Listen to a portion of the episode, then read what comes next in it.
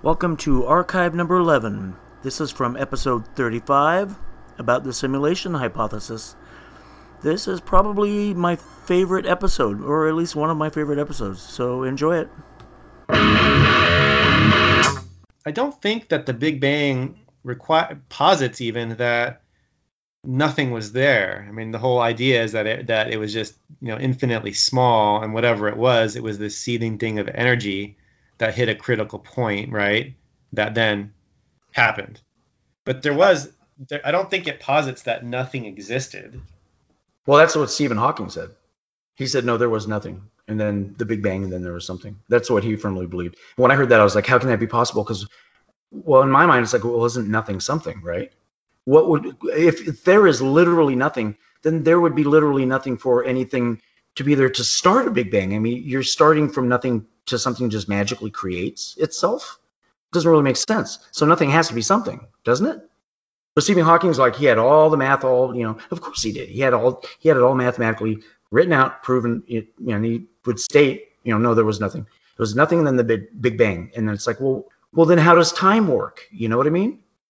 How does time work if there was nothing before and then there's something now? Doesn't make any Time sense. Time is a construct too, I think, right? Living in the third dimension. Constructed from what? Nothing? How can something be constructed from nothing?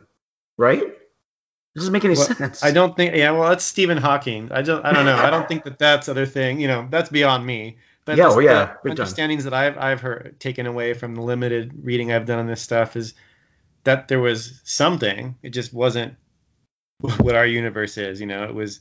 Over, check this out. Though. Over the last hundred years, scientists have discovered that nature is in fact quantized. It's composed of individual and fundamental particles, billions, maybe trillions of times smaller than, than an atom. And the more scientists have studied this, it is becoming more and more apparent that the universe is composed of a matrix of computable bits. Space time, energy, um, they're all quantized and composed of individual bits. Space time, the universe are all computable and have a finite number of computable bits and particles. And I just saw this recently too on a, on a different show. It had nothing to do with me researching this, but science actually knows how, um, now how many atoms there are in the entire visible universe. How is that even possible? How can you even like come to any sort of conclusion and like like feel good about the fact you? I think that's right. How do you how do you possibly know the number? And the, the, the one scientist we were talking about, I was talking about him to you from from Britain, right? I won't say his name yet. I saw a show with him, and he he mentioned the number, and he goes, just so you get an idea, it's a one with, and it was like 29 or 39 zeros behind it, and that's how many atoms are in the visible universe. And I'm thinking that doesn't even seem like enough zeros to me. I mean, how would you even come up with that number? It's amazing. You just can't. You just cannot fathom those numbers. I read something. I think it was in Neil deGrasse Tyson's book about how. Let me see if I can say it right. There are more molecules in a cup of water right, than there right, are cups of water in the whole entire ocean. right. That's insane. and so huh? these things are. It's just beyond our ability to fathom. I mean, look at look at just like I forget what the number, what the term is, but that number of people that most people on average can like have meaningful relationships or remember names of people. You know what I mean? Like whatever, isn't it like 150 or something like that? There's that. I forget Oh, what I- the term is called. I think for me it's like two. Yeah, sure. we said average people, not the. Oh, okay, right, right, right. okay. So I mean, it's just right there. I mean, that would just tell you if we can only really remember 100 to 200 people, then I mean, we can't even compute really even like a million. you know what I mean? Like really, I mean, it, I don't know. It's it's a Well- strange thing. So I think some of this stuff it's just beyond the ability. But there would have to be a point though. If we're a simulation, there would have to be a point where you go back enough generations and it's the original the original reality, right? Mm, Oh, right. Because yeah, we'd be. So if, there had to if be a following this logic, we could be a simulation within a simulation within a simulation within a simulation. You know, just go Because on for infinity. have- right. we have video games that are really good, but they're working on, you know, the uh, Oculus Rift and all these things that are going to be that are, you know, augmented reality or virtual reality. Mhm. And pretty, you know, eventually it's all but a give all but a given fact that we will end up with stuff that will be indistinguishable, even if you know you're putting a headset on, right? But like Right. then at some point there could be more, right? They're ta- you know, Elon Musk is talking about this Neuralink or whatever Right. these things and like all that, and that's just gonna It's funny how he it. it's funny how he preaches against certain things and then he's all pushing for it. It's like okay, You know, like Yeah. like um, artificial intelligence stuff. We should beware, but he's he's in that he's in that game. So Yeah. So there's, you know, you're right. There, there within a simulations within a simulation with a simulation is not. If this is that's what it is, then that wouldn't be beyond the belief. I mean, it would require it, right? right. If we are a simulation, there would have to be a simulation, and if we're making something, then you could one could argue that we would eventually make that, and then. And, and just going back, and so eventually there would have to be an original one, the real one, right? Yeah. Well, eventually, maybe. Yeah. Who knows? Could it go? I mean, if space is infinite, Something would have to. couldn't Something would have to go start back it. into infinity, right? Why would that? Um, Have, why would something have to start it? Well, if you just said your argument was you can't make anything from nothing, you can't make something. Right. So why couldn't it go back into infinity if it's a simulation within a simulation? Say that just goes back and back and back and back and back. Why Because there there would have have to to be be an, there would have to be an exacerbating event that there would be something to simulate. Well, make so that so then there would be nothing before that then. So how's that possible? Well, I don't know. That you're the one saying it. no, I think I think you got it a little reversed. They figured the um, number of atoms. I don't know how they can do that. I don't know how it's possible. I don't think it's possible myself. If the nature of the universe is digital, though, and there's nothing that a human cannot compute, there is no evidence against this, by the way, then all evidence leads to and is consistent with the simulation hypothesis. Since the evidence seems to point toward the fact that we are living within a simulation, perhaps a simulation within a simulation within a simulation within a simulation, even though there is no way of knowing this for fact, and we assume this to be true, how does this benefit like you or I?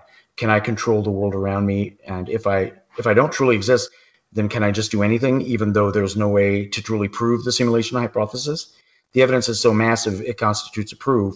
Even so, What's the proof This- though? What is this evidence? Just doing some like I'm not mental there yet. exercise, mental I'm not, exercise. I'm not there yet.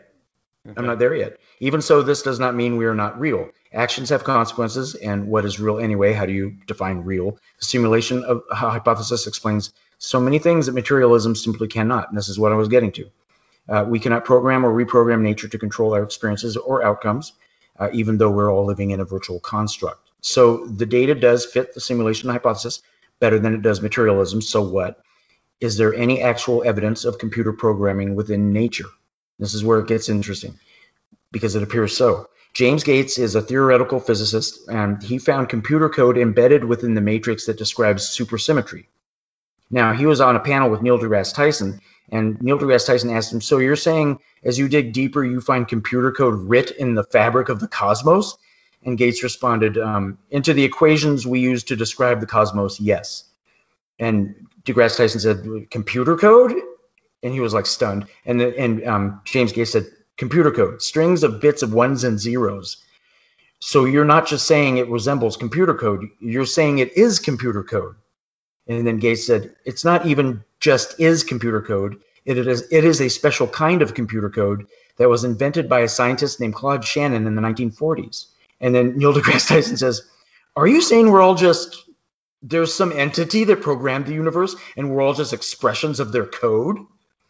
Consider the maximum speed of, of uh, speed of nature. It's the speed of light, right? Nothing has ever been seen to travel faster than the speed of light. Nature has a maximum speed, and events within a computer have a finite speed based on the power of the processor. There's also the curvature of space based on massive objects and time dilation at very high speeds approaching the speed of light. Both phenomena correlate to virtual processing load effects. High matter concentrations in our universe may constitute a high processing demand. Massive objects would slow down the information processing of spacetime, similar to how high data demands within a computer processor will slow down processing speed. That's fucking cool. Do you see what that what that was though? Say It- that it- again. Expl- I'm not saying all that again. Just that last part, man. Well, it just seems like you're going. I mean, I get it. You're saying that computing power, you know, a CPU, a It system lines bus, up. It lines up with the speed of light and the speed of processing and everything. When you go faster and faster and faster in space, say approaching the speed of light, time slows down. That's been proven, correct? Yep, yep, yep. Well, it's the same thing with processing load effects in a computer. When you start taking on too much in your computer, everything bogs down because your processor is trying to like incorporate more stuff and, and process it. And so everything slows down. It's it's the same thing in space time, which would suggest that it's within some sort of program. Get it? Because the program can only run at a certain speed.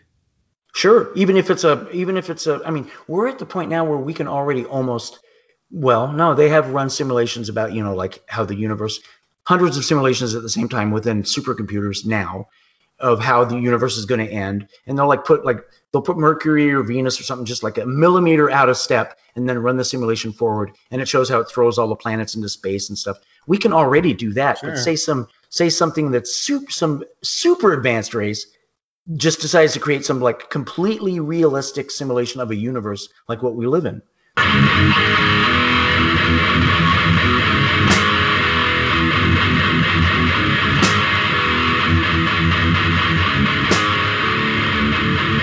We'll be right back.